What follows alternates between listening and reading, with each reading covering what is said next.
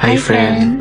Sekarang kamu lagi dengerin podcast Duduk Bentar. Duduk Bentar adalah sebuah platform yang bisa menjadi teman dan untuk kamu bercerita. Temukan kami di Instagram @dudukbentar underscore. Atau kamu juga bisa mengirim ceritamu untuk dibacakan di podcast melalui email at sini duduk bentar at gmail.com. Sampai jumpa di episode menyenangkan lainnya. Hai kak, aku Al. Aku mau cerita tentang kisahku yang satu ini. Aku yang gak gampang jatuh cinta menjadi jatuh cinta dalam sekejap karenanya. Kisahku berawal dari bertemu di depan toilet sekolah. Saat itu aku belum mengenalnya, sampai pada akhirnya aku mengikuti ekskul takmir di sekolah. Dan ternyata dia juga ikut ekskul itu kak. Di situlah aku tahu namanya. Sebut saja Kak Dika. Takmir sekolahku ada kegiatan setiap pulang sekolah, yaitu baca Al-Quran. Waktu dia membaca Al-Quran, rasanya adem banget ini hati. Membuatku kagum kepadanya, dan seiring berjalannya waktu tumbuh rasa kagum sekaligus suka.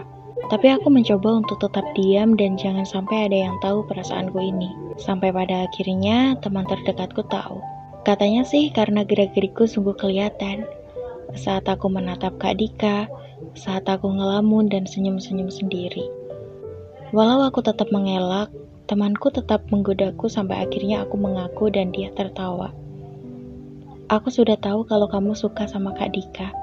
Lalu apa rencanamu? Dan ku jawab, ah, aku tidak tahu. Lebih baik aku diam saja daripada menimbulkan rasa canggung saat bertemu.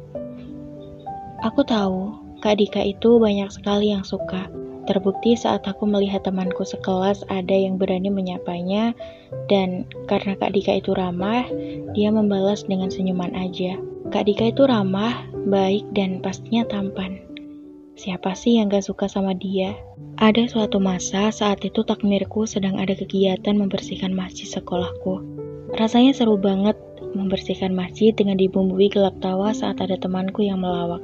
Dan saat itu aku sedang menyapu, mundur, dan akhirnya aku menabrak sesuatu. Maaf, kataku dan katanya bersamaan. Saat aku melihat siapa yang aku tabrak, ternyata Kak Dika. Eh, maaf Al, gak sengaja ucapnya. Oh iya kak, gak apa-apa, jawabku. Setelah itu kami melanjutkan tugas kami. Momen itu bisa dibilang sangat sederhana, tapi bagiku itu adalah best momenku dengan dia. Begitu saja jantungku tidak bisa kompromi. Hari selanjutnya, aku mencoba untuk ngobrol sama dia. Entah apa itu topiknya. Hari-hariku terasa sangat berwarna sejak itu. Sampai pada akhirnya temanku bilang kepadaku, Al, ada yang mau aku bicarain. Katanya terlihat serius dan aku dibawa menuju balkon sekolahku. Tumben nih serius, ada apa? Tanya aku. Ternyata Kak Dika udah punya cewek. Ucapnya terlihat berhati-hati. Dadaku terasa nyeri saat mendengar ucapannya. Masa sih? Tanyaku. Iya Al, kata mereka Kak Dika itu udah pacaran tiga tahun sama pacarnya itu. Katanya dan aku hanya bisa menunduk. Maaf Al, aku harus ngomong ini karena iya. Aku tahu kok maksud kamu. Makasih ya udah bilang ini ke aku. Gak usah dilanjutin. Aku tahu aku harus apa kok, jawabku. Kamu lagi nggak baik-baik aja, sini peluk. Di pelukannya, aku diam seribu bahasa. Ternyata dia sudah ada cewek. Kenapa aku baru tahu sekarang, saat aku udah suka sama dia? Jadi usahaku selama ini sia-sia. Ikhlas Al, dia bukan siapa-siapa kamu, ucapku dalam hati. Besoknya aku mencoba untuk jauh darinya setiap bertemu dengannya, aku mencoba untuk menjauh. Beda dari aku yang dulu saat bertemu dengannya, aku pasti menyapa. Menurutku cara ini sudah benar. Aku harus move on. Gak mungkin aku merebut pacar orang lain kan? Aku harus belajar untuk melupakan harapanku padanya. Untuk Kak Dika, terima kasih dulu sudah membuat hari-hariku berwarna. Aku minta maaf selalu ganggu waktu kakak dengan ngobrol bareng aku. Langgeng terus ya sama pacar kakak. Doa terbaik untuk kalian. Begitulah kisahku. Dan sampai saat ini pun rasa itu masih ada. Aku tidak tahu sampai kapan. Menurutku ini sangat sulit. Gak gampang jatuh cinta, tapi sekalinya jatuh cinta malah gini. Terima kasih kak udah dengerin cerita aku. Untuk kakak, sehat selalu ya dan sukses. Lagi-lagi soal melepaskan dan mengikhlaskan. Dua kata yang gampang banget diucapin tapi sulit untuk bisa benar-benar dilakuin. Tapi resiko dari mencintai emang kayak gitu sih.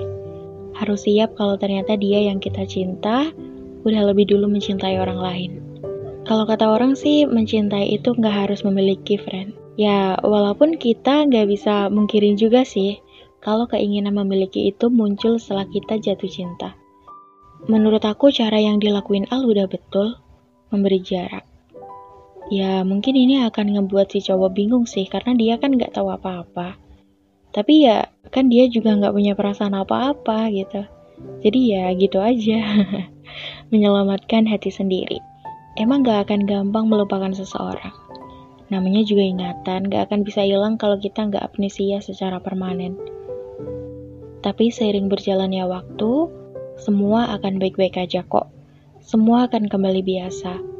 Perasaanmu ke dia, perlakuanmu ke dia, semua akan jadi biasa aja. Gak perlu buru-buru, gak perlu ditarget 3 bulan atau berapa bulan, harus sudah bisa ikhlasin dia.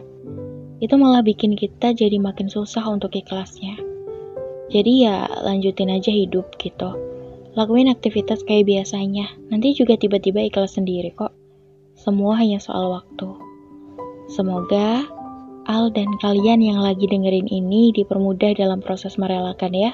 Semoga disadarkan juga kalau kita nggak bisa maksa apa yang bukan untuk kita jadi milik kita. Begitupun sebaliknya. Semua sudah ada garisnya. Semua ada takdirnya.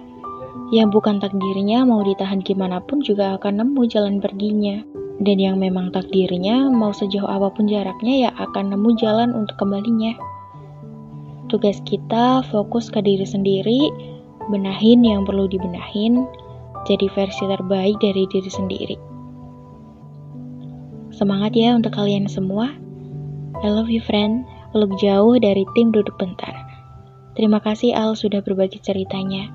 Semoga setelah ini lebih banyak bahagia ya.